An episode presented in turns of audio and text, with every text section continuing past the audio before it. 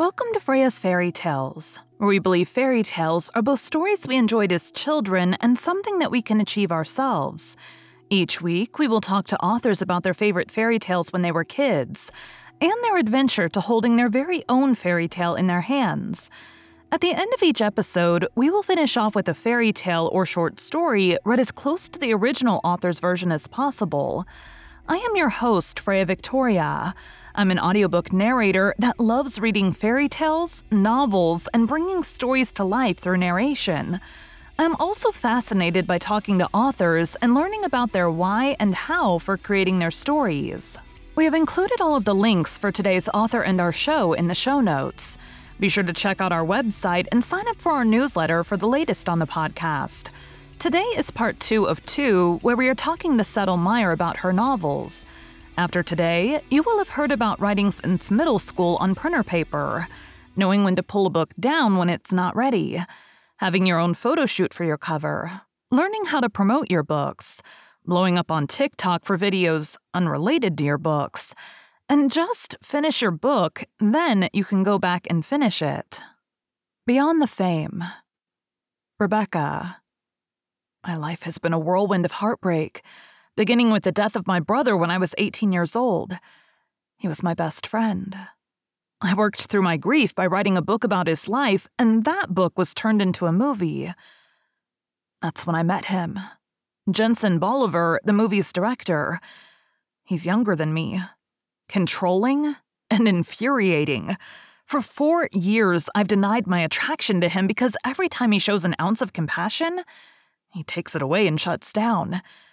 Now we're in Hawaii for our friend's wedding. The hotel has lost my reservation, and Jensen shows up with a solution. You can stay in my suite. Jensen. I grew up fat in fatphobic Hollywood. All my life, I was told to hate myself and my body. Then I met her, Rebecca Taylor. She's beautiful, intense, and makes me feel things I've convinced myself I didn't deserve. So for four years, I let her believe I hated her. I don't. I never did. Every time we cross paths, our attraction to each other grows. Last year, we both caved. She let me have a taste. But we weren't ready. Now we're in Hawaii for our friend's wedding, and the hotel has lost her reservation. Good thing my suite has a spare room. Rebecca and Jensen are first introduced in Beyond the Bright Lights. While you don't have to read that book to read this one, it is highly recommended. Beyond the Fame ends with a happily ever after.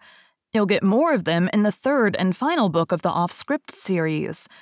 This book has adult themes and deals with difficult topics including fat phobia, bullying, terminal illness, cancer, loss of a sibling, loss of partner, loss of a parent, off page, mentioned, grief, attempted suicide, off page, suicidal thoughts, addiction and alcoholism, depression, parental abuse, mental, grief, and graphic sex. So now you are, you said you're up over 10,000 followers, so you've mm. kind of figured out the TikTok thing. Have you started branching into other um, stuff? You're still working in the newsroom. Any plans mm. to eventually go full time, or are you hoping to kind of keep it on the I side? Would, I would love to go full time. Um, and I actually have not figured out TikTok because here lately the views, my views have been horrible. Like, uh-huh. so now I have 12,000, almost 12,500 followers and some of my videos barely break 100 views and I just don't understand what is going on. Like I feel like someone reported my account as spam. I, I don't I can't explain why else my views would be suppressed like that. So weird. Shoot. I've been reporting the ones that are like, I won't talk until a pretty girl shows up is oh like bullying. Gosh. I'm like, this is bullying. Like just plain and yeah. simple. That's that's what that is. So I'm like, we're just gonna report you. Yeah. I don't report authors though unless it's it needs to be reported. Yeah. Um, I don't like the people that are essentially bullying people with their mass reporting mm-hmm. for no reason. That drives me crazy. Yeah. Yeah. So I I mean, I feel like I the videos I make are like with trending sounds, they're on trend. Mm-hmm. And they mm-hmm. just never do as well as the videos that are getting a lot of views. But and then like Instagram, is worse.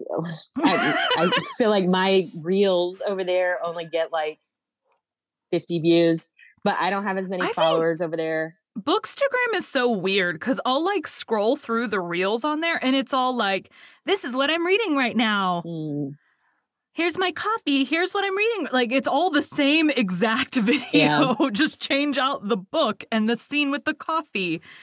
So I'm like, I don't, I don't know. I don't get why that does so well because I'm just like, basically, you liked just posting the picture of your book and now you're making a video that's does well for whatever reason. yeah. and then I've tried doing like YouTube shorts, and Mhm. those really don't do anything. I So, don't know. I feel like they all started doing shorts because of TikTok, but then they don't know what their algorithms are yet.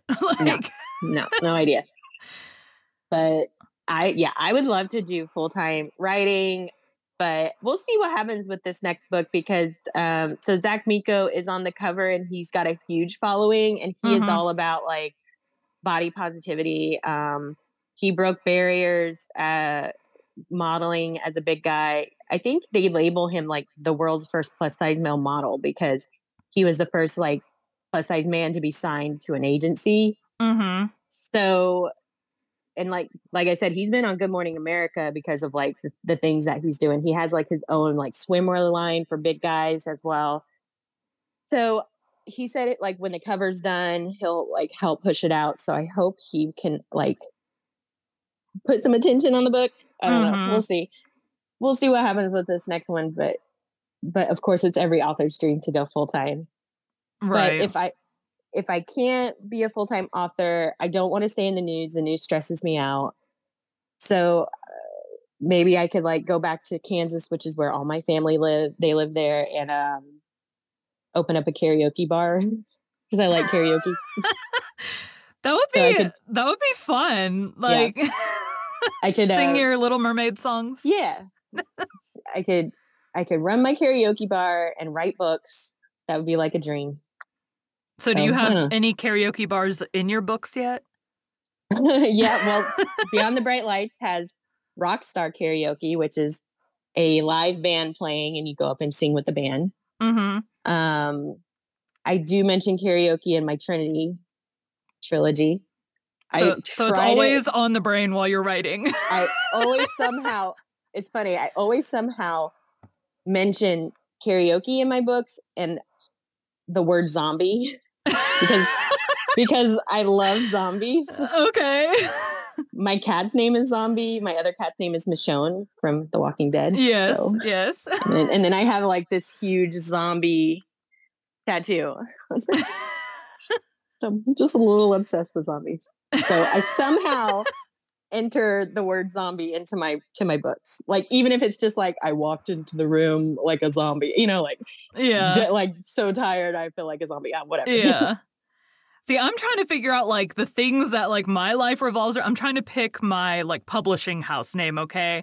So I'm like working on my own books and I'm like, you need to like set the stupid thing up as a business from the get go so like you don't have to fix it later. So in my head, that's what I'm telling myself. Do do this, you know, takes a second to set it up at the beginning, but then you're good Mhm. going forward. So I'm like, what should my publishing house name be? I'm like, I don't know. I'm like, I love penguins. I'm like, that's my favorite animal forever, but I'm like, I can't use penguin in a publishing thing Mm. because of Penguin Random House. So Mhm. I'm like, what do I use? I'm like, I don't know. So I'm like, maybe fairy tales because I already use that for the podcast. No, that's already a thing. Fairy tales publishing is some fairy tale publishing house. Duh. so last night I'm like laying in bed just trying to like think of like what are other things I like. I'm like, well, I like coffee and I like chocolate and ice cream. Like maybe it could be like food related. like who knows? I'll eventually figure it out. I don't Yeah. know. the crazy things that you have to, you know, come up with or whatever. I have like um when I started doing like the podcast, I didn't start like I didn't set up an LLC or anything when I started narrating, but then when I started like the podcast, uh those suckers can make a lot of money. And I'm Yeah. like, we want to run that all through and in case like I don't know, some really dead classic novelist's family was like, "You said blah blah blah," I could be like, "Listen, I got the information on Wikipedia, so go Yeah. after them." like, leave me alone. so you have book two coming out. We're waiting on the cover. Mhm, We are waiting on. You said it's about to go to the editor. So what is? How many books is this series going to be? It'll just be three. They're all standalone romances. So technically you can read them individually, but I do suggest Reading in starting with Beyond the order. Yeah, Yeah. because I introduce like so the second book has two it features two characters that I introduce in this book. So I just Okay. So you get their introduction if you Yeah. read them in order. Yeah. And then I imagine book three is the same. You're going to have introduced those Yeah. characters. Well, so not quite. So book three features one character that I briefly mentioned in the first book, but he is added more in the second book. Mm-hmm. But the the love his love interest in book three isn't in any of the first two books. So she's like a whole new character. I feel like that's pretty standard though to use one and then At least As- one, yeah. yeah, yeah. It's like they don't all have to be. Of course, then you have the ones where it's like the couple that is like fighting or not a couple anymore. Like, oh, they dated in high school and then you know Mhm. there was big falling out and conveniently they get back together. Yeah. The I Well- don't remember what that trope's called. The I don't know. Friends to Getting back together. enemies to lovers. Ex lovers. second second, chance, second chance. Second chance. There you go. Second Second- chance. There you go. Well, in my second book, Beyond the Fame, it features the two characters in the first book that they kind of like they'll like each other. They have this hate relationship, but Mm. they don't really hate each other. They just never admit that they like each other type situation. I don't know what that trope is called. That, I like, hate- no, I don't like hate like to you. lovers. Yeah. It's Well, not really be like- enemies to lovers, but Yeah, I don't know what the what's the tamer version of enemies to lovers like. yeah. Hate hate to lover. I don't know. I don't know what that trope is. But it'd be like fake hate Fake if it's hate, just the yeah. not wanting to admit. Yeah, I don't. I don't know what the name. I have a hard time keeping up with all. I I like enemies to lovers is one of my favorite ones. Mhm. Um, I know there's like the pregnancy trope. I know there's the like multiple parties tropes, and there's a couple different names for those. I'm just like, I don't, I don't know.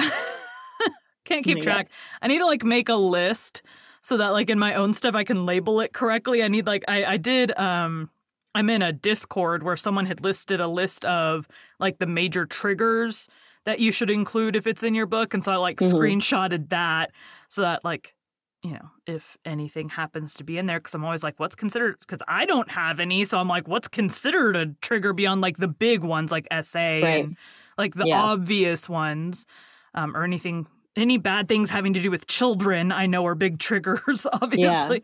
I can't put myself into that headspace though. That Yeah, like I no. I have a I have a content warning on my book, but um kind of the same. Like I don't really have uh, a lot of triggers. So I just listed and it's not like it's not not like dark romance. It's just like tough it's like tough everyday issues that we face like grief Mhm. and and my book deals with like addiction and uh, some depression and suicidal thoughts and so it's just like it's like brief it's like not Yeah. the whole book but I, Right. even if it's brief like i don't know how i don't know how someone is like triggered by that stuff even if like it's briefly mentioned that could like be something huge for someone so Yeah, which I is why like I want a list of like what are all the things that could be triggering so Yeah. that like I can not necessarily in the book, but you know, if you need a list of triggers, you can see the website or because I know it, that's a big thing on Amazon, like not to include it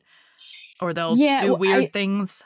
I heard that like Amazon doesn't like when you say trigger warning or content warning. So on my blurb, I think I just I say this book deals with difficult issues or topics such as, and then I Yeah. list them. And I haven't had any issues so far. But then like in my book, I also put like links, like help is available. Um, and then I put like I'm really huge into St. Jude. I lived in Memphis. St. Jude was there. Mhm. So I put like donate to St. Jude, you know, in Okay. in my in my book. So you have book two should be out in March. When do you plan on book three being out? Oh gosh. Looks Well, like you've been doing about every eight months. I know, it's so. like- Yeah. Uh, well, I have like 12, no, 15,000 words written on book three. okay. So, and as soon as I send the second book to the editor, I'll probably take a little bit of a break from writing and then I'll start back onto book three. What is it? What, what month is it? February. I don't know. Probably August again. I'm I'm gonna aim for. Okay. So, are you a planner or are you a discovery pantser person? I like to say I'm a plantser. Okay. I I I I know what's going to happen in the book. I kind of outline it. But then like I start writing and I and I don't know where each scene is going to go until I'm like writing it. And then Mhm. sometimes like the characters just go in a different direction and I have to redo everything. um, like at the end of book one and beyond the bright lights, I had no idea what was going to happen in book two. And I actually started writing book two. I think I wrote a couple chapters and then I was like, you know, let me just try to plan it out. And I had like a very loose outline. So it's like, Mhm. it's not really planning or plotting, you know, hmm it's kind of, I, I think I'm like in between. Yeah, Like, I- that's. I, saw I recently know- a video that was like, if you plan at all, you're a planner. And I'm like, I don't Mm, I don't agree with that. Like just because I know what the Mm. main like contention is going to be in my book, does that make it a plan? Not Yeah. really. like plan to eventually kill off the big bad. Like Yeah. that that that is the plan. I feel like that's the plan in every book. So like Yeah. and and when I was writing Beyond the Bright Lights, I didn't know what it was going to be part of a standalone series. And then I was writing these two characters that is in book two, and I was like, hmm, I should do a romance between them. And then I'm and then I gave them like a little hate relationship. So that's how book two came along because just because they hate each other, I feel like they have to have a relationship now. so I imagine the reviews have been better on this series than your first one, than the than 2015 book. yeah. yeah. So do you read the reviews or do you avoid the reviews now? Um, I mean, I look, I look and see if I get if I get any new reviews. Like, I don't know. I don't. I don't want to invade a reader's space, but I look mm-hmm. to see if it's getting any more ratings because ratings and reviews are really important for indie Right. authors because that's what readers base them on. But So I- that, I, I- mean, all you have to do is click on the book, and then that's at the very top. You have this many reviews yeah. and this many stars without having to go and look at them. yeah, like I know that, like I know how many reviews are on Amazon. I think it's like 94, and then it's like 118 like ratings or reviews on Goodreads. hmm But um, I I I feel like I have like a good relationship with readers on TikTok, and I I worry that they don't want to leave a bad review because of that. And I'm like, no, that it's not for me. Like, do your thing. If you didn't like my book, Tell no- people no- why. Yeah. Yeah, exactly. Like, because I don't want someone to to read my book and waste their time. Like if if you read it and you and you didn't like it, then say why. So if in case someone had the same reason, I wouldn't want them to waste their time. Right. You know, Yeah. and That's, that's fine because like not not everyone's gonna like my book because like some people don't like the fact that my main character is 40 and my male main character is 25 like some people don't like the age gaps and we don't see it a Mhm. lot with um when it's reversed like that so where the woman's the older one. yeah Yeah. yeah and then i feel like that would be the the main issue is that she's older but some people might not like the uh the small town trope i don't know but yeah Who knows just- what? Like, it's so hard. There's no, no matter what you're doing, creativity wise, there Mhm. you will never please everybody. exactly write the story you want. Now, beyond like things that you should have had like sensitivity readers for, or things like that, Mhm. normal everyday things you're never going to please everyone. The reality is sometimes 15 year age gaps do happen in real life, and it's Mm. not always the man that's older. so, Yeah. Yeah, like she's 40, he's 25. So it's like I feel I didn't want to go younger than that because I even I think that's like, you know, like she my character was like 25 like you're young you have so much life to live it's so she was like fighting it the whole time it's, it's not like she was like preying on this guy yeah. so i don't know like i get it if that's not your thing like age gaps hmm. And then I occasionally on TikTok will stumble across all the sugar babies. So, like, yeah yeah like what is the I mean, granted, you're not doing that because you love the person in most cases, but like, what's the difference? Like, Yeah. you're you're going and you're spending time with someone significantly older than you for money in that case. So, hmm like, and then probably coming home and complaining about it because a lot of them will get on TikTok and talk about how weird it was or whatever. i don't think i've seen a lot of sugar baby videos on the tik on the tiktok have- I will occasionally get on sides of TikTok and I'm like, how did I get here? I don't I don't know how I got here. now sometimes what- it's due to they changed up the algorithm again and they've like Mm. thrown me back into the like these videos did good, maybe you'll like them and I'm like I skipped them the first time for a reason. Thank you. exactly yeah i yeah sometimes i do get on some i get some weird videos i'm like what Well, then what's bad is like when you're like, where is this? Like, you have no idea what the video is about as they're like talking, and you're like, where is this going? And then you watch the whole thing. So then you get like all these videos because they're like, you watched the Yeah. whole video that time, and you're like, I didn't know what was happening.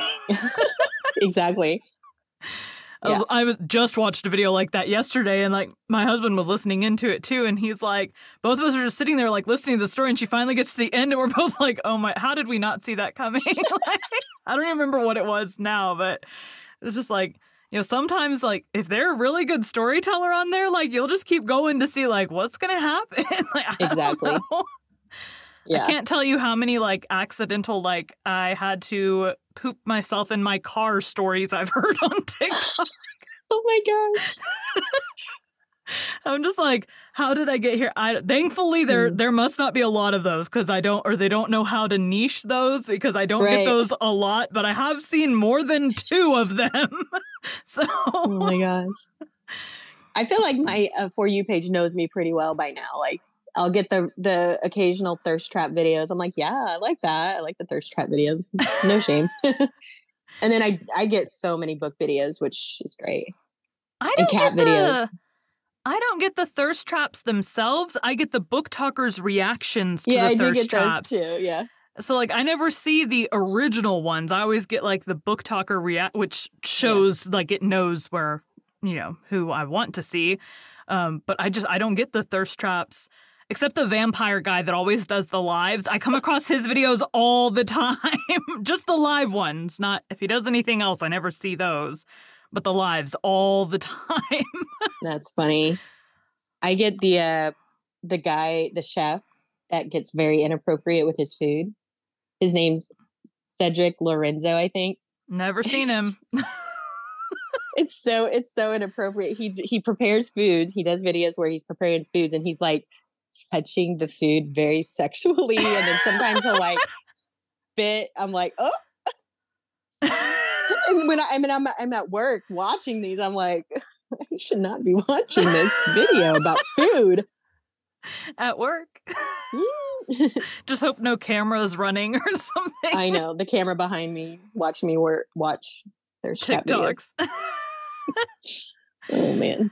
so, what kind of videos do you find are the most like do the best for you? So, you've talked about like the newsroom one that has nothing to do with books, Yeah. Mm-hmm. but book wise, what kind of videos seem to perform the best for you? Um. So for a while, I was I was doing the the video that where you zoom in on me and it's playing that Taylor Swift song. Uh, forgot the name of it, but There's been a few, Um, so I yeah, is it she's a little popular. some something about dreams? Wildest dreams, I think.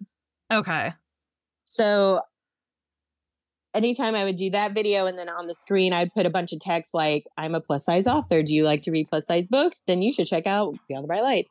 Mhm. And so those videos were doing pretty decent. Like, and I say decent, I mean like 600 views, maybe a thousand here and there. Mhm. And then, um, and then sometimes I feel like a lot of videos with my face in it tend to do better.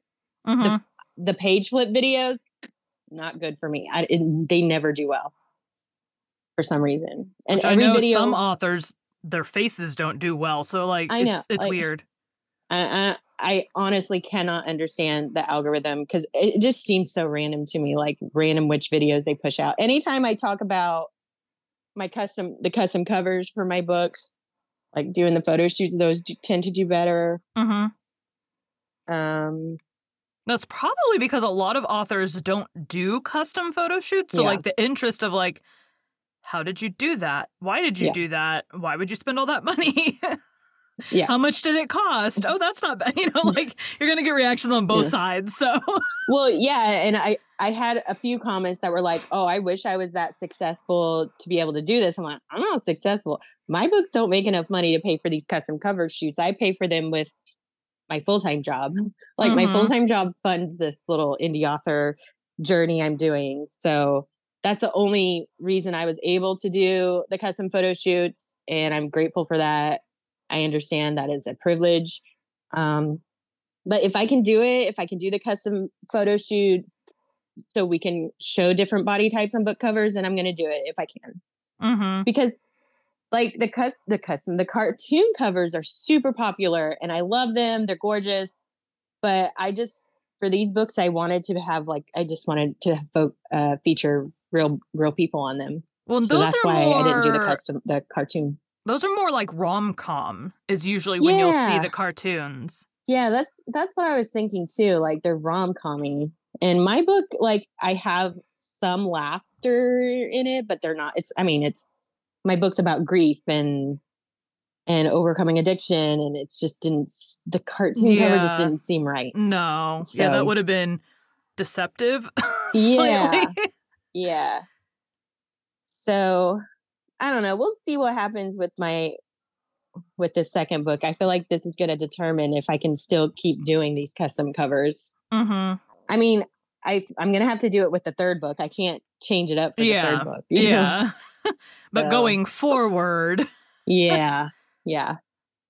But I don't know. I mean, it But may yeah. be like, you know, if you did get to the point where your books were making enough to, you know, cover the cost of that. But yeah, like, um, I remember getting to the point where like my audiobooks were able to like fund my other stuff, but now like I haven't Mhm. had a pay up front audiobook in a while. So now I'm like, Oh. I just had to make a credit card payment today and I'm like, oof. Oh no. But my royalty share stuff does grow every month. So I'm like, Oh. hey, we're doing good. We just need it to be a little bit bigger. so, So you do royalty share. I didn't do that with my um audiobook narrators. I They do didn't choose. both. Um, I do both, but like I have a day job that supports me just fine and I'm part owner in that. So like for that, it's like for me, I'm not gonna leave that. So like for me, I don't need to make this a full-time thing. Would it be nice? Obviously.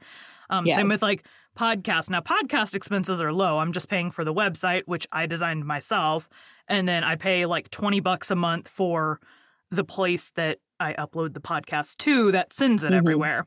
So like as far as that goes, costs for the podcast are low. Equipment for the narrating not low, but that's like Yeah. a one-time cost. You don't have to like buy equipment every month. So it's one of those like I did I made enough in audiobooks at the beginning with people that did pay me up front because like I won't do royalty share on a nonfiction. So any nonfiction I do, that's paying me up front.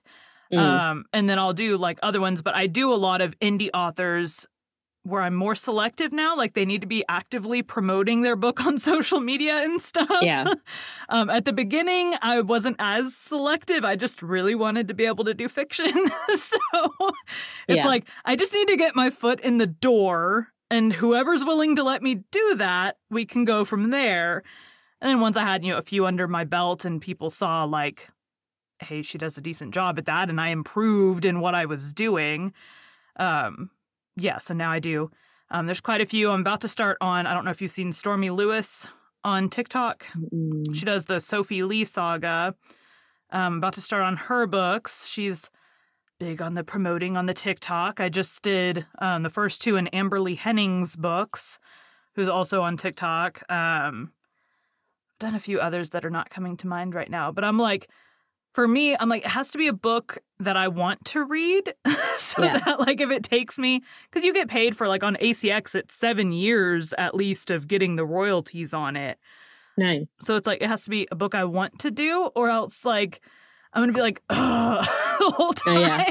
so I, I pick and choose so I don't audition for every single book that pops up on ACX anymore. Um, but yeah, so that's I do a lot of indie authors that like Amberly, she was talking about her book and I commented on it and I'm like, I would love because I would always come across her promoting same with Stormy. I would always come across them like talking about their vid stuff on TikTok. Yeah. And I'm like, hey, I'd love to do your audiobook. And they're like, Amberly was like, but I'm poor.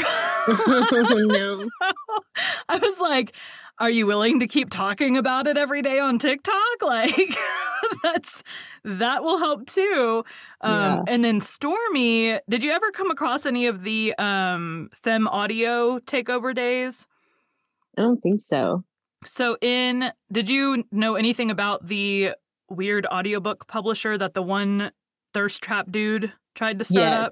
Okay. Yeah. So when, right after that thing, not because of that thing, but right after that thing, a bunch of fe- fem narrators were like, "Hey, we want to do like a fem audio day because it's always like the male ones that get recognized and usually will be the Mhm. clip on Dual Romance, you know, up on Audible, they'll be the clip like it won't recognize the female at all."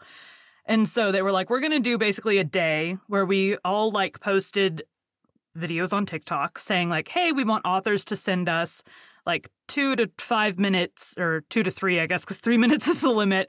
You know, snippets of their book so we could highlight like badass femme characters on TikTok. And so like the first day that I did it, I did actually I've only done it one day. Um but they were doing it like every 2 months and I did like 30 clips from like 30 Wow. different books in one day. Um, and Stormy's was one of those. So she heard heard the clip and was like, "Oh my gosh!" So now we're working on the audiobooks That's for awesome. it. But it's just it's one of those things like I don't intend to make it a full time thing. If it paid me that well, I would love that.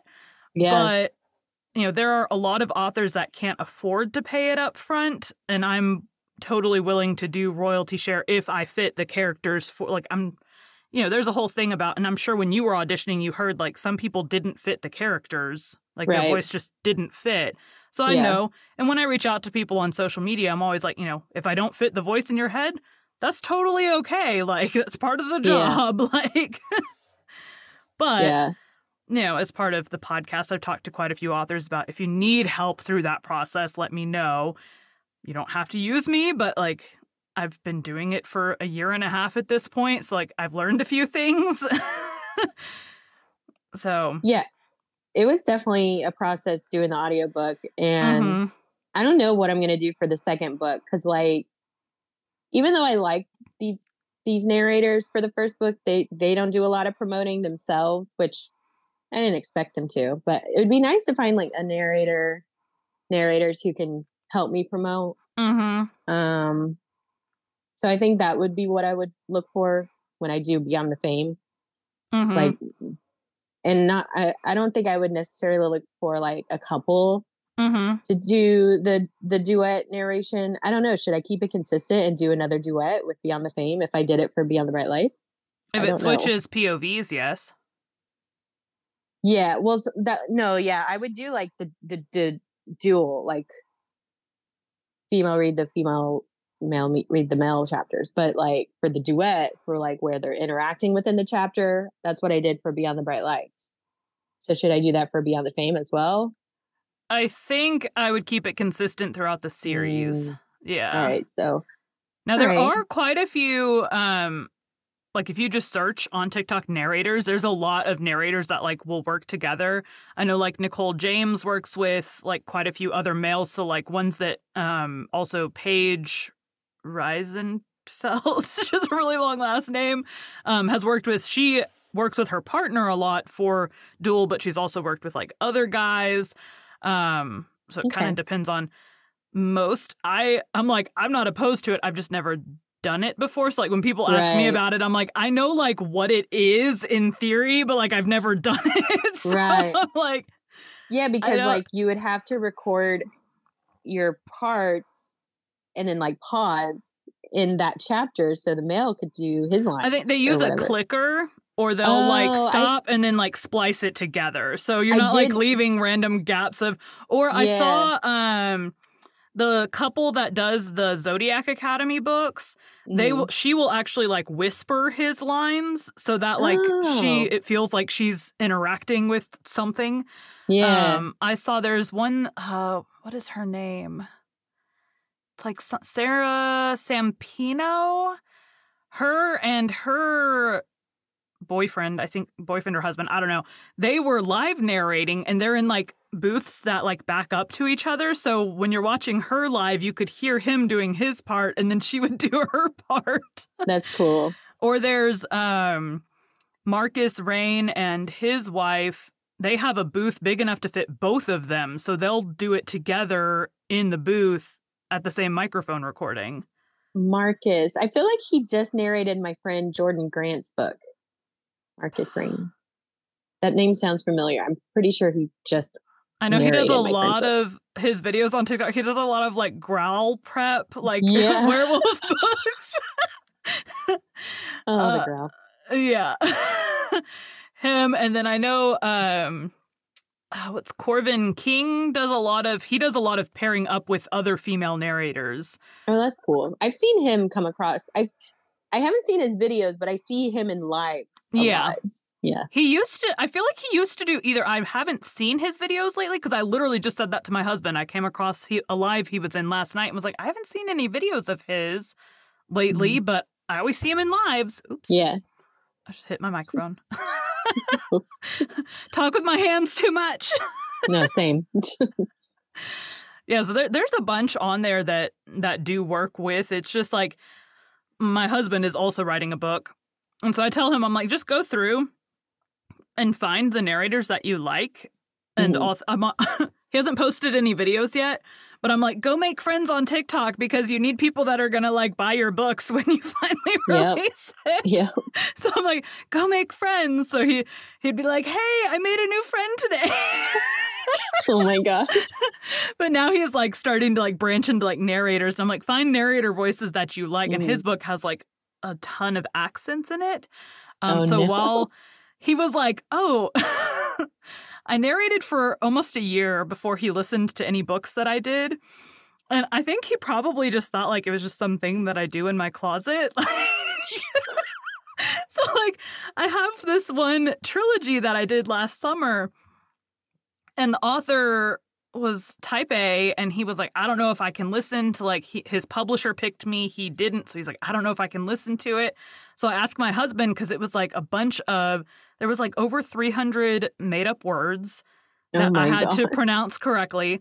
My husband listens to a lot of sci-fi stuff. So I'm like that's going to have a lot of made up words in it. So I'm like can you Mhm. please just listen to this and make sure that it sounds like natural and I don't do anything like majorly wrong cuz at that that point I'd done mostly just romance and some fantasy but not with that level of made up words. Yeah. So he listens through it and he's about halfway through and he's like, okay, you can narrate my book now.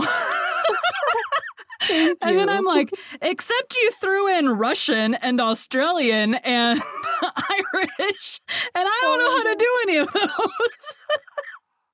No, yeah, that's what when I put up the audition for Beyond the Bright Lights, I have a southern character and then a male character who's German. Mm-hmm. And the male narrator did a great job with the German. He was like my favorite character when he did the voices for the German character. But Yeah, um, so if I saw yours, I would have avoided it because of that. the, the southern and the and the German. I can uh southern I'm from Texas. Like I live in Texas. I've always lived in Texas and my southern Mhm. is like not great. So yeah, typically I just avoid if it's not general Yeah. American, I'm like we will let someone who knows how to do that handle that. Yeah. so Yeah, Yeah. I mean, my character is from Arkansas. I lived in Arkansas forever, and I had like a twang, a little bit of a twang, but not mm-hmm. like that much. So I I can't even remember how I used to talk, but so I can't even imagine trying to do a whole book like that. Yeah, just I'm reading through um, a book right now to prep, and they have these robot cars, and each robot car has a different accent. Oh and I'm gosh. like, I'm like, I'm just gonna tell the publisher hired me, not the author, but I'm like, not to like kill your joy but there will be no accents in your book mm. he's like he's like okay if if the author hires me i'm like you have three options we can do them very badly we cannot mm. do them at all or we can cancel the contract and you can find someone who can do them like that's basically the only three options we've got here oh my god whichever you want to do i'm cool with but like just know if we do terrible accents, we will get terrible mm-hmm. accent complaints. If we don't do right. accents, we will get docked a star because someone was mad I didn't do the accents, which has happened. So, yeah. I'm like, fair, you probably would have docked three stars if I'd done the accents. So, oh like, what happens when that particular book, I, the characters were like traveling around the world. So it was like oh all oh these God. different, and I'm like, no, no. yeah. Yeah, but I can't imagine. There are there are a lot of narrators that are very good at picking up accents. I am just not one of them. no, I love doing a British accent. I don't think I'm good at though. So the book I'm doing right now is supposed to have a British character. And I told her up front, now this one, her narrator ghosted her for two years. So she was like, I just want, oh. want the books done at this time. So I gave her options. I'm like, we can either do he's super douchey and kind of like I'm better than you. So I'm like, I gave her two options. I'm like, we can just do a douchey voice, and then I gave her an example, or we can do like a little more like fancier sounding voice. And she's like, we're doing that one. But she just got back to me. She listened through book one, and she's like, so no British accent, huh? And I'm like, dude, I gave you the two options. like I even oh, like yeah. listened through an entire British audiobook and it just did not work. like I don't know. oh. So, what is the biggest piece of advice that you would give to someone either just starting out or trying to get back on track on their journey? I would say if you want to write a book, just write it. And I actually just did a video about this. So, the first draft for Beyond the Fame mm-hmm. was like 60,000 words and I did some, you know, edits after that, read throughs, adding more details, and then it was sent to like beta readers, and they suggested changes. And mm-hmm. by the time the when I send it to the editor, it's gonna it's gonna be like seventy one thousand words. So over that time, I added ten thousand words. So write, just write it. Get your get the book to the screen or whatever. It's not gonna be good. That first draft's not gonna be good, and that's okay. Um, just just get it out and then then you can go back and perfect it because like and and just don't focus too much on it like i feel like people overthink if when they're writing they're overthinking it so just mm-hmm. try to get it out try to get that first draft and then you can go back and make your changes so now, i do know there are some brain types that do have to have it like it has to be perfect or they can't move on. But then also, like, I notice with my own stuff, as I go, I get better at adding in all the like. It may have started at the beginning with like, oh, there's only dialogue for this entire stretch, and then mm-hmm. as I mm-hmm. got, moved on, it got like, you know, the internal dialogue got a little mm-hmm. bit better as I moved forward. yeah. But at the end of the um, day, if you think your first draft is the final draft, that may not yeah. be may not be the best way to go about it. and and even when I'm writing, like sometimes I have to go back and reread everything, mm-hmm. just because like I'll be like, wait, what did I just write? but or wait, did I already doing, mention this before? And but then if you're doing that, try not to edit as you are rereading it because then you'll like you'll get off track. So it's I don't know. Everyone's gonna have their own process, but mm-hmm. I just think it is it is important that you get everything down. And even if like you're writing and but you have this certain scene that may not be until the end and Mhm. you're like i really need to get this scene down then write that scene i i did that with uh beyond the fame there were like patches of scenes where it came up in my head and i just i wrote it out and then i kind of like left it there Mhm. until i got to that part of the book You know, my just- husband right now, my husband was writing an order and then he has a chapter question mark question mark because that happened so he's like, Oh this is going to be somewhere. Yeah. I just don't know Yep. where, but I couldn't get it out of my head. So I just had to. And then he had an idea for a second book that he couldn't get out of his head. So he started, you know, needing a break from the one because he was stumped, moved to the other for a little. Now he just goes back and forth Mhm. um, which I just started when I realized my book is a giant mountain of fantasy that I made for myself. So oh yeah I'm like, well, we're going to start on something that hopefully is shorter and fun and will be way more outlined. And I don't know. Something will get published at some point, hopefully. yeah All right. Well, thank you so much Right. for your time today. And I hope you have a good rest of your Saturday. thank you you too thank you for talking to me I will see you around TikTok. okay Bye. Bye. Settle has always liked The Little Mermaid. The Little Mermaid is a literary fairy tale written by the Danish author Hans Christian Andersen, first published in 1837 as part of a collection of fairy tales for children. The story follows the journey of a young mermaid who's willing to give up her life in the sea as a mermaid to gain a human soul. The original story has been a subject of multiple analyses by scholars such as Jacob Bøggild and Pernille Heegaard, as well as the folklorist Maria Tatar. These analyses cover various aspects of the story, from interpreting the themes to discussing why Andersen chose to write a tragic story with a happy ending. It has been adapted to various media, including musical theater, anime, ballet, opera, and film. There's also a statue portraying the mermaid in Copenhagen, Denmark, where the story was written and first published. Since we've already done all the versions of The Little Mermaid I could find, today we'll be reading another Hans Christian Andersen story, The Snow Queen. You may know this as the story that inspired the movie Frozen. Due to its length, we'll be splitting this story across Settles episodes. Don't forget, we're reading Le Morte d'Arthur, the story of King Arthur and of his noble knights of the Round Table on our Patreon. You can find the link in the show notes. The Snow Queen, Part 2. Fourth story The Prince and Princess. Gerda was obliged to rest again, and just opposite the place where she sat, she saw a great crow come hopping across the snow toward her. He stood looking at her for some time, and then he wagged his head and said, Caw, caw, good day, good day. He pronounced the words as plainly as he could, because he meant to be kind to the little girl, and then he asked her where she was going all alone in the wide world. The word alone Gerda understood very well, and knew how much it expressed.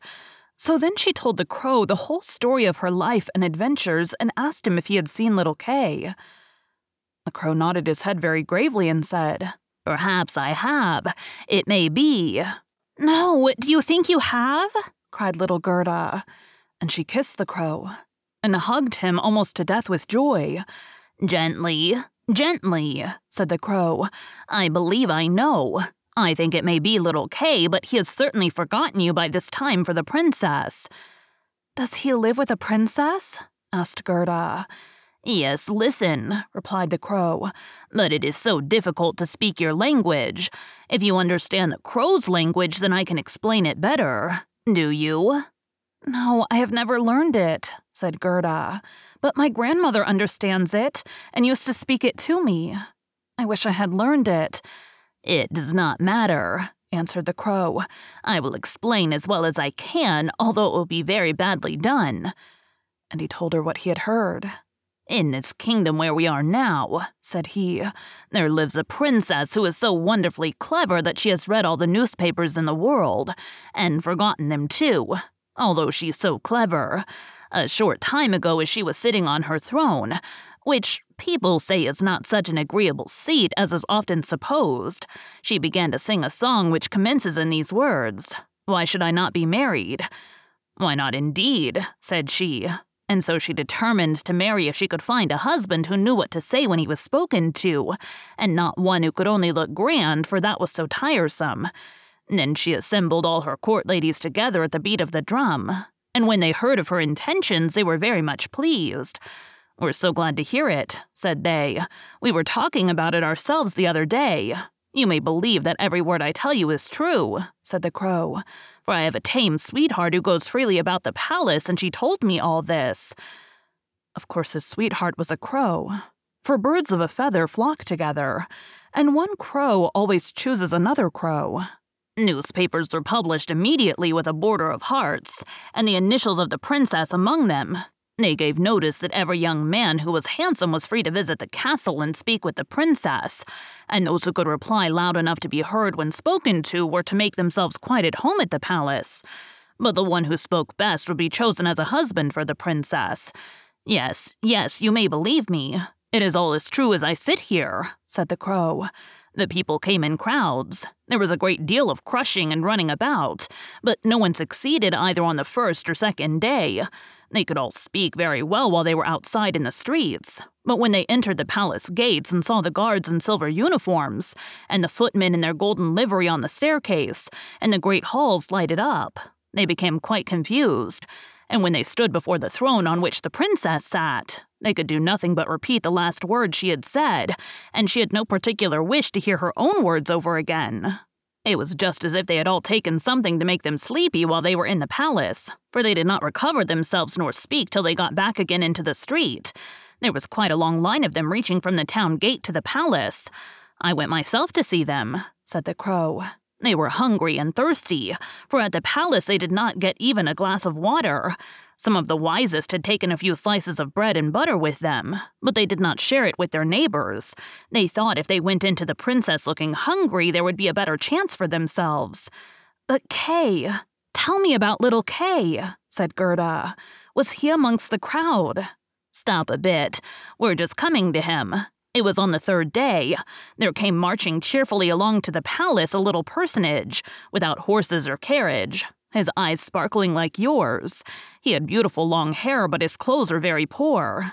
That was Kay, said Gerda joyfully. Oh, then I have found him. And she clapped her hands. He had a little knapsack on his back, added the crow. No, it must have been his sledge, said Gerda, for he went away with it.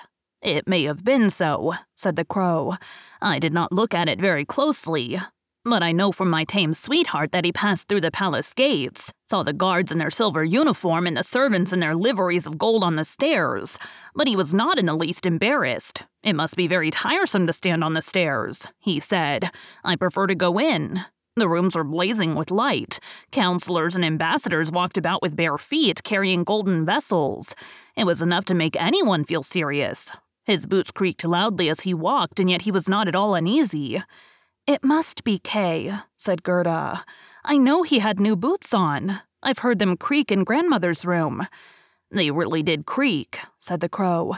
Yet he went boldly up to the princess herself, who was sitting on a pearl as large as a spinning wheel, and all the ladies of the court were present with their maids, and all the cavaliers with their servants. And each of the maids had another maid to wait upon her, and the cavalier servants had their own servants as well as a page each. They all stood in circles round the princess, and the nearer they stood to the door, the prouder they looked. The servants' pages, who always wore slippers, could hardly be looked at. They held themselves up so proudly by the door. It must be quite awful, said little Gerda.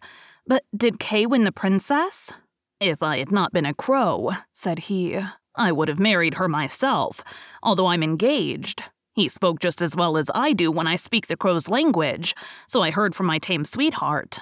He was quite free and agreeable and said he had not come to woo the princess, but to hear her wisdom, and he was as pleased with her as she was with him. Oh, certainly that was Kay, said Gerda. He was so clever he could work mental arithmetic and fractions. Oh, will you take me to the palace? It is very easy to ask that, replied the crow. But how are we to manage it? However, I'll speak about it to my tame sweetheart and ask her advice, for I must tell you it will be very difficult to gain permission for a little girl like you to enter the palace. Oh, yes, but I shall gain permission easily, said Gerda. For when Kay hears that I'm here, he will come out and fetch me in immediately. Wait for me here by the palings, said the crow, wagging his head as he flew away. It was late in the evening before the crow returned. Caw, caw, he said. She sends you greeting, and here's a little roll which she took from the kitchen for you. There's plenty of bread there, and she thinks you must be hungry. It is not possible for you to enter the palace by the front entrance. The guards in silver uniform and the servants in gold livery would not allow it. But do not cry. We will manage to get you in. My sweetheart knows a little back staircase that leads to the sleeping apartments, and she knows where to find the key. Then they went into the garden through the great avenue, where the leaves were falling one after another, and they could see the light in the palace being put out in the same manner. And the crow led little Gerda to the back door, which stood ajar. Oh, how little Gerda's heart beat with anxiety and longing. It was just as if she were going to do something wrong, and yet she only wanted to know where little Kay was. It must be he, she thought, with those clear eyes and that long hair. She could fancy she saw him smiling at her as he used to at home, when they sat among the roses. He would certainly be glad to see her, and to hear what a long distance she had come for his sake, and to know how sorry they had been at home because he did not come back. Oh, what joy and yet fear she felt. They were now on the stairs, and in a small closet at the top, a lamp was burning. In the middle of the floor stood the tame crow, turning her head from side to side and gazing at Gerda, who curtsied as her grandmother had taught her to do. My betrothed has spoken so very highly of you, my little lady, said the tame crow. Your life history, Vita as it may be called, is very touching. If you will take the lamp, I will walk before you. We will go straight along this way, and then we shall meet no one. It seems to me as if somebody were behind us, said Gerda. A something rushed by her like a shadow on the wall. And then horses with flying manes and thin legs, hunters. Ladies and gentlemen on horseback glided by her like shadows on the wall. They are only dreams, said the crow. They are coming to fetch the thoughts of the great people out hunting. All the better, for we shall be able to look at them in their beds more safely. I hope that when you rise to honor and favor, you will show a grateful heart. You may be quite sure of that, said the crow from the forest. They now came into the first hall, the walls of which were hung with rose colored satin, embroidered with artificial flowers. Here, the dreams again flitted by them, but so quickly that Gerda could not distinguish the royal persons. Each hall appeared more splendid than the last. It was enough to bewilder anyone. At length, they reached a bedroom. The ceiling was like a great palm tree, with glass leaves of the most costly crystal, and over the center of the floor, two beds, each resembling a lily, hung from a stem of gold. One in which the princess lay was white, the other was red, and in this Gerda had to seek for little Kay. She pushed one of the red leaves aside and saw a little brown neck. Oh, that must be Kay. She called his name out quite loud and held the lamp over him. The dreams rushed back into the room on horseback. He woke and turned his head round. It was not little Kay. The prince was only like him in the neck. Still, he was young and pretty. Then the princess peeped out of her white lily bed and asked what was the matter. Then little Gerda wept and told her story and all that the crows had done to help her. You poor child, said the prince and princess. Then they praised the crows and said they were not angry for what they had done but that it must not happen again, and this time they should be rewarded. Would you like to have your freedom? asked the princess. Or would you prefer to be raised to the position of court crows with all that is left in the kitchen for yourselves? Then both the crows bowed and begged to have a fixed appointment, for they thought of their old age and said it would be so comfortable to feel that they had provision for their old days, as they called it.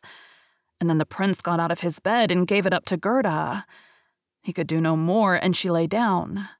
She folded her little hands and thought, How good everyone is to me, men and animals too. Then she closed her eyes and fell into a sweet sleep. All the dreams came flying back again to her, and they looked like angels. And one of them drew a little sledge, on which sat Kay, and nodded to her. But all this was only a dream and vanished as soon as she awoke. The following day, she was dressed from head to foot in silk and velvet, and they invited her to stay at the palace for a few days and enjoy herself. But she only begged for a pair of boots and a little carriage and a horse to draw it, so that she might go into the wide world to seek for Kay. And she obtained not only boots, but also a muff, and she was neatly dressed. And when she was ready to go, there at the door she found a coach made of pure gold, with the coat of arms of the prince and princess shining upon it like a star, and the coachmen, footmen, and outriders all wearing golden crowns on their heads. The prince and princess themselves helped her into the coach and wished her success. The forest crow, who was now married, accompanied her for the first three miles.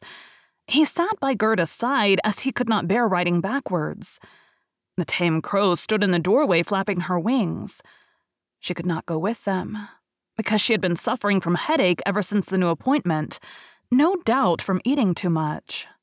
The coach was well stored with sweet cakes, and under the seat were fruit and gingerbread nuts. Farewell, farewell, cried the prince and princess. And little Gerda wept, and the crow wept, and then, after a few miles, the crow also said farewell. And this was the saddest parting. However, he flew to a tree and stood flapping his black wings as long as he could see the coach, which glittered in the bright sunshine. Fifth story Little Robber Girl. The coach drove on through a thick forest, where it lighted up the way like a torch, and dazzled the eyes of some robbers, who could not bear to let it pass them unmolested. It is gold, it is gold, cried they, rushing forward and seizing the horses. Then they struck the little jockeys, the coachman and the footman dead, and pulled little Gerda out of the carriage. She is fat and pretty, and she's been fed with the kernels of nuts, said the old robber woman, who had a long beard and eyebrows that hung over her eyes. She is as good as a little lamb. How nice she will taste. And as she said this, she drew forth a shining knife that glittered horribly. Oh, screamed the old woman the same moment for her own daughter, who held her back, had bitten her in the ear. She was a wild and naughty girl, and the mother called her an ugly thing and had not time to kill Gerda. She shall play with me, said the little robber girl. She shall give me her muff and her pretty dress, and sleep with me in my bed. And then she bit her mother again, and made her spring in the air and jump about, and all the robbers laughed and said, See how she's dancing with her young cub. I will have a ride in the coach, said the little robber girl, and she would have her own way, for she was so self willed and obstinate. She and Gerda seated themselves in the coach and drove away over stumps and stones into the depths of the forest. The little robber girl was about the same size as Gerda, but stronger. She had broader shoulders and a darker skin. Her eyes were quite black, and she had a mournful look. She clasped little Gerda round the waist and said, They shall not kill you as long as you don't make us vexed with you. I suppose you are a princess. No, said Gerda. And then she told her all her history, and how fond she was of little Kay. The robber girl looked earnestly at her, nodded her head slightly, and said, They shan't kill you even if I do get angry with you, for I will do it myself. And then she wiped Gerda's eyes and stuck her own hands in the beautiful muff which was so soft and warm. The coach stopped in the courtyard of a robber's castle, the walls of which were cracked from top to bottom. Ravens and crows flew in and out of the holes and crevices, while great bulldogs, either of which looked as if it could swallow a man, were jumping about. But they were not allowed to bark. In the large and smoky hall, a bright fire was burning on the stone floor. There was no chimney, so the smoke went up to the ceiling and found a way out for itself. Soup was boiling in a large cauldron, and hares and rabbits were roasting on the spit. You shall sleep with me and all my little animals tonight, said the robber girl, after they had had something to eat and drink. So she took Gerda to a corner of the hall where some straw and carpets were laid down. Above them, on laths and perches, were more than a hundred pigeons, who all seemed to be asleep, although they moved slightly when the two little girls came near them. These all belong to me, said the robber girl, and she seized the nearest to her, held it by the feet, and shook it till it flapped its wings. Kiss it, cried she, flapping it in Gerda's face. There's the wood pigeons, continued she, pointing to a number of laths and a cage which had been fixed into the walls near one of the openings. Both rascals would fly away discreetly if they were not closely locked up. And here is my old sweetheart, Ba. And she dragged out a reindeer by the horn. He wore a bright copper ring round his neck and was tied up. We are obliged to hold him tight too, or else he would run away from us also. I tickle his neck every evening with my sharp knife, which frightens him very much. And then the robber girl drew a long knife from a chink in the wall and let it slide gently over the reindeer's neck. The poor animal began to kick, and the little robber girl laughed and pulled down Gerda into bed with her. Will you have that knife with you while you are asleep? asked Gerda, looking at it in great fright.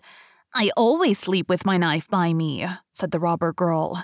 No one knows what may happen. But now tell me again all about little Kay and why you went out into the world. Then Gerda repeated her story over again, while the wood pigeons in the cage over her cooed, and the other pigeons slept. The little robber girl put one arm across Gerda's neck and held the knife in the other and was soon fast asleep and snoring. But Gerda could not close her eyes at all. She knew not whether she was to live or die. The robbers sat round the fire, singing and drinking, and the old woman stumbled about. It was a terrible sight for a little girl to witness. Then the wood pigeon said, Coo, coo, we have seen little Kay. A white fowl carried his sledge, and he sat in the carriage of the Snow Queen, which drove through the wood while we were lying in our nest. She blew upon us, and all the young ones died except us two. Coo, coo. What are you saying up there? cried Gerda. Where was the Snow Queen going? Do you know anything about it? She was most likely traveling to Lapland, where there's always snow and ice. Ask the reindeer that is fastened up there with a rope. Yes, there is always snow and ice, said the reindeer, and it is a glorious place. You can leap and run about freely on the sparkling ice plains. The Snow Queen has her summer tent there, but her strong castle is at the North Pole on an island called Spitzbergen. Okay. Little Kay, sighed Gerda. Lie still, said the robber girl, or I shall run my knife into your body. In the morning, Gerda told her all that the wood pigeons had said, and the little robber girl looked quite serious and nodded her head and said, That is all talk. That is all talk. Do you know where Lapland is? she asked the reindeer. You should know better than I do, said the animal while his eyes sparkled. I was born and brought up there, and used to run about the snow covered plains. Now listen, said the robber girl. All our men are gone away. Only mother is here, and here she will stay. But at noon, she always drinks out of a great bottle, and afterwards sleeps for a little while. And then I'll do something for you.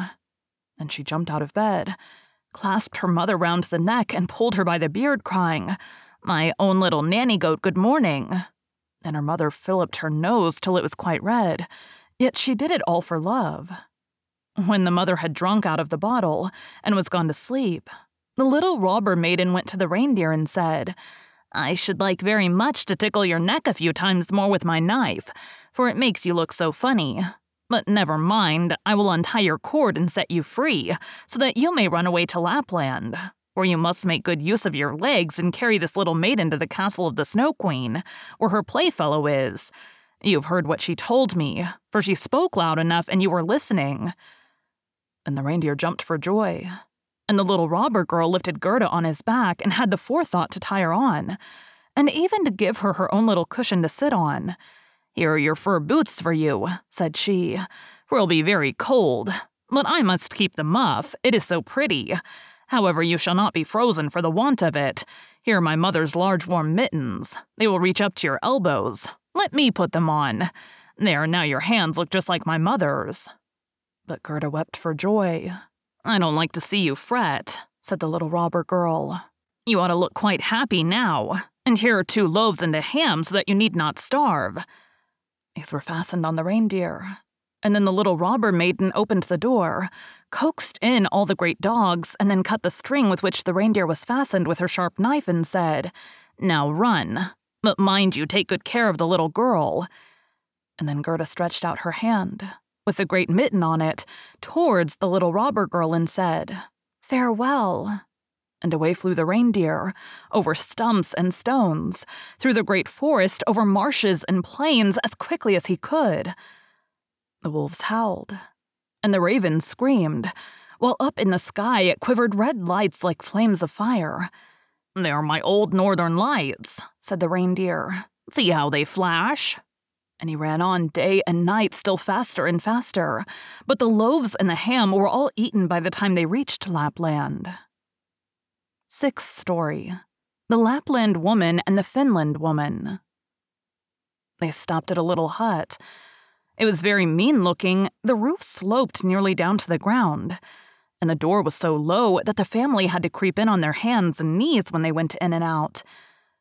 There was no one at home but an old Lapland woman who was cooking fish by the light of a train oil lamp. The reindeer told her all about Gerda's story after having first told his own, which seemed to him the most important. But Gerda was so pinched with the cold that she could not speak. Oh, you poor things, said the Lapland woman. You have a long way to go yet. You must travel more than a hundred miles farther to Finland. The Snow Queen lives there now, and she burns Bengal lights every evening. I'll write a few words on a dried stockfish, for I have no paper, and you can take it from me to the Finland woman who lives there.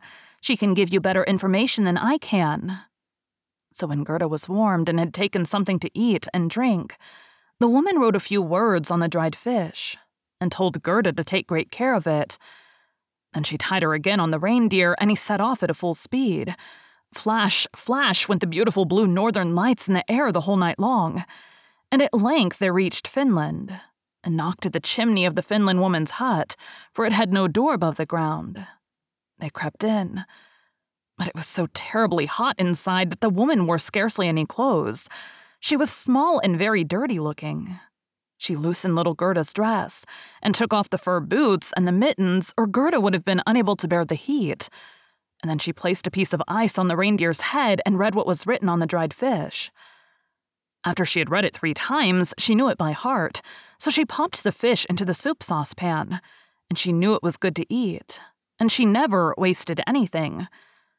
The reindeer told his own story first, and then little Gerda's, and the Finlander twinkled with her clever eyes, but she said nothing. You're so clever, said the reindeer. I know you can tie all the winds of the world with a piece of twine. If a sailor unties one knot, he has a fair wind. When he unties the second, it blows hard.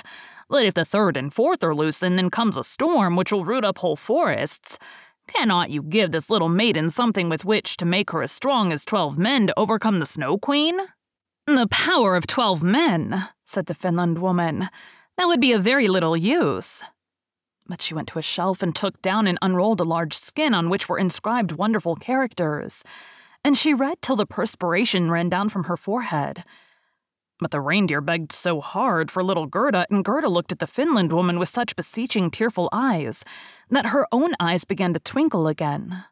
So she drew the reindeer into a corner and whispered to him while she laid a fresh piece of ice on his head. Little Kay is really with the Snow Queen but he finds everything there so much to his taste and his liking that he believes it is the finest place in the world. But this is because he has a piece of broken glass in his heart, and a little piece of glass in his eye.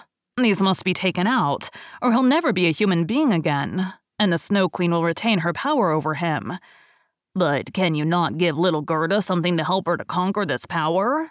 I can give her no greater power than she has already, said the woman. Don't you see how strong that is? How men and animals are obliged to serve her, and how well she's got through the world barefooted as she is.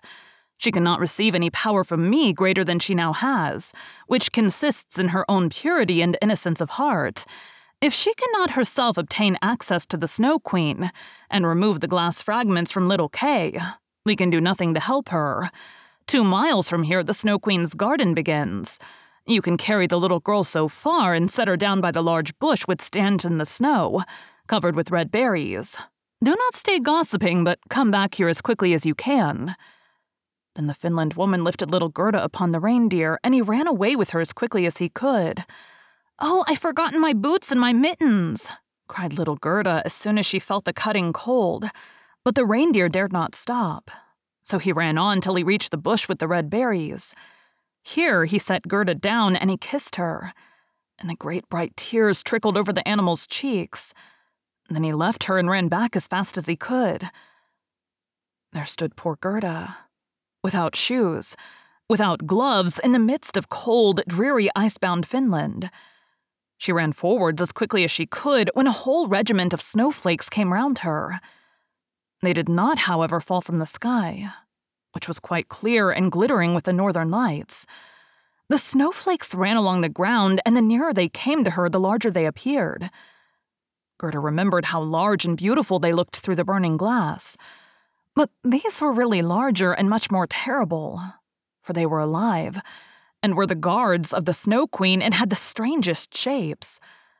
Some were like great porcupines, others like twisted serpents with their heads stretching out, and some few were like little fat bears with their hair bristled. But all were dazzlingly white, and all were living snowflakes. Then little Gerda repeated the Lord's Prayer, and the cold was so great that she could see her own breath come out of her mouth like steam as she uttered the words. Steam appeared to increase as she continued her prayer, till it took the shape of little angels who grew larger the moment they touched the earth. They all wore helmets on their heads and carried spears and shields. Their number continued to increase more and more, and by the time Gerda had finished her prayers, a whole legion stood round her. They thrust their spears into the terrible snowflakes so that they shivered into a hundred pieces, and little Gerda could go forward with courage and safety. The angel stroked her hands and feet so that she felt the cold less, and she hastened on to the Snow Queen's castle. But now we must see what Kay is doing. In truth, he thought not of little Gerda and never supposed she could be standing in the front of the palace. Seventh story of the palace of the Snow Queen and what happened there at last.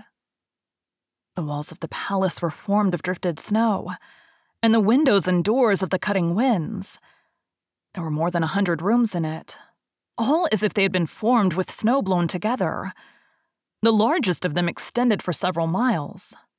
They were all lighted up by the vivid light of the aurora, and they were so large and empty, so ice cold and glittering there were no amusements here. Not even a little bear's ball, when the storm might have been the music and the bears could have danced on their hind legs and shown their good manners. There were no pleasant games of snapdragon or touch, or even a gossip over the tea table for the young lady foxes. Empty, vast, and cold were the halls of the Snow Queen. The flickering flame of the northern lights could be plainly seen, whether they rose high or low in the heavens, from every part of the castle. In the midst of its empty, endless hall of snow was a frozen lake, broken on its surface into a thousand forms. Each piece resembled another, from being in itself perfect as a work of art, and in the center of this lake sat the Snow Queen when she was at home.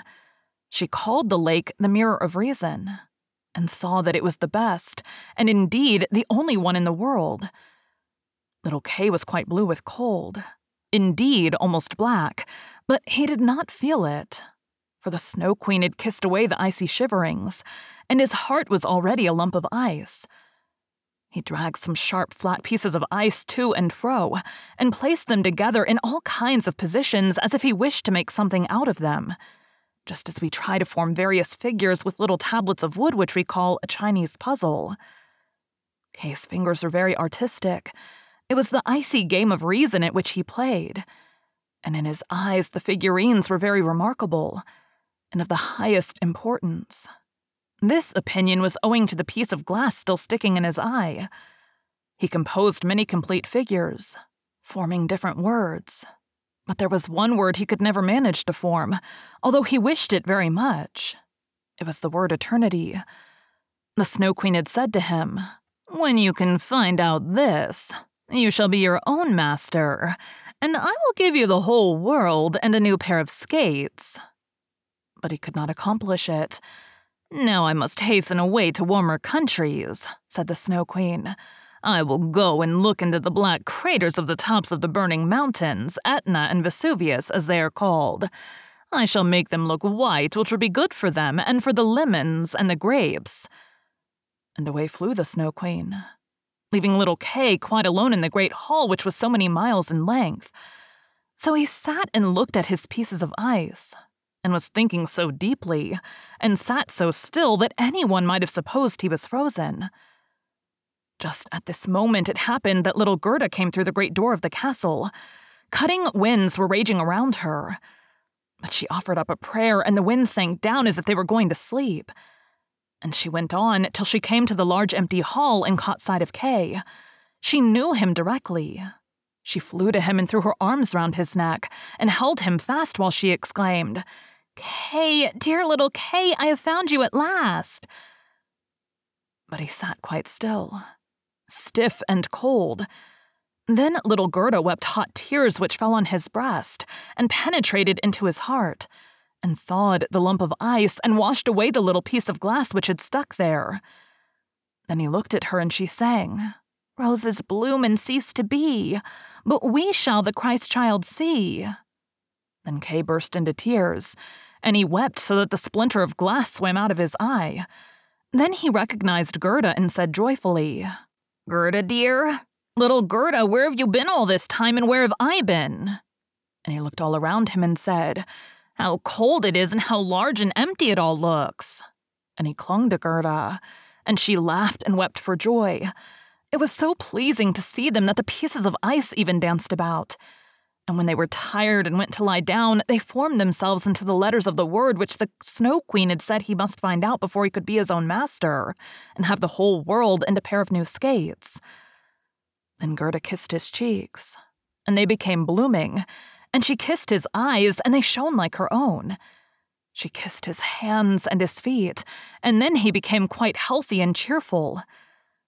The Snow Queen might come home now when she pleased for there stood his certainty of freedom in the words she wanted, written in shining letters of ice.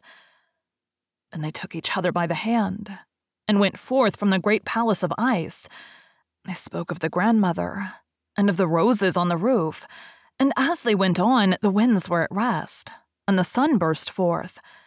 When they arrived at the bush with red berries, there stood the reindeer waiting for them, and he had brought another young reindeer with him, whose udders were full, and the children drank her warm milk and kissed her on the mouth. Then they carried Kay and Gerda first to the Finland woman, where they warmed themselves thoroughly in the hot room, and she gave them directions about their journey home. Next, they went to the Lapland woman, who had made some new clothes for them and put their sleighs in order. Both reindeer ran by their side and followed them as far as the boundaries of the country where the first green leaves were budding. And here they took leave of the two reindeer and the Lapland woman and all said farewell. Then the birds began to twitter, and the forest, too, was full of green young leaves, and out of it came a beautiful horse, which Gerda remembered, for it was one which had drawn the golden coach. A young girl was riding upon it, with a shining red cap on her head and pistols in her belt. It was the little robber maiden who had got tired of staying at home she was going first to the north, and if that did not suit her, she meant to try some other part of the world. She knew Gerda directly, and Gerda remembered her. It was a joyful meeting. You're a fine fellow to go gauding about in this way, said she to little Kay. I should like to know whether you deserve that any one should go to the end of the world to find you. But Gerda patted her cheeks and asked after the prince and princess. They're gone to foreign countries, said the robber girl. And the crow? Asked Gerda. Oh, the crow is dead, she replied. His tame sweetheart is now a widow and wears a bit of black worsted round her leg. She mourns very pitifully, but it is all stuff. But now tell me how you managed to get him back. And Gerda and Kay told her all about it. Snip, snap, snare, it's all right at last, said the robber girl. Then she took both their hands and promised that if ever she should pass through the town, she would call and pay them a visit and then she rode away into the wide world. But Gerda and Kay went hand in hand towards home. And as they advanced, spring appeared more lovely with its green verdure and its beautiful flowers. Very soon they recognized the large town where they lived, and the tall steeples of the churches in which the sweet bells were ringing. a merry peal as they entered it, and found their way to their grandmother's door. They went upstairs into the little room, where all looked just as it used to do. The old clock was going tick tick, and the hands pointed to the time of day. But as they passed through the door into the room, they perceived that they were both grown up and became a man and woman. The roses out on the roof were in full bloom, and peeped in at the window, and there stood the little chairs on which they had sat when children. And Kay and Gerda seated themselves each on their own chair and held each other by the hand, while the cold, empty grandeur of the Snow Queen's palace vanished from their memories like a painful dream. The grandmother sat in God's bright sunshine, and she read aloud from the Bible Except ye become as little children, ye shall in no wise enter into the kingdom of God. And Kay and Gerda looked into each other's eyes and all at once understood the words of the old song Roses bloom and cease to be, but we shall the Christ child see. And they both sat there, grown up, yet children at heart. And it was summer. Warm, beautiful summer. Thank you for joining Freya's Fairy Tales. Be sure to come back next week for Tanya's journey to holding her own fairy tale in her hands and to hear one of her favorite fairy tales.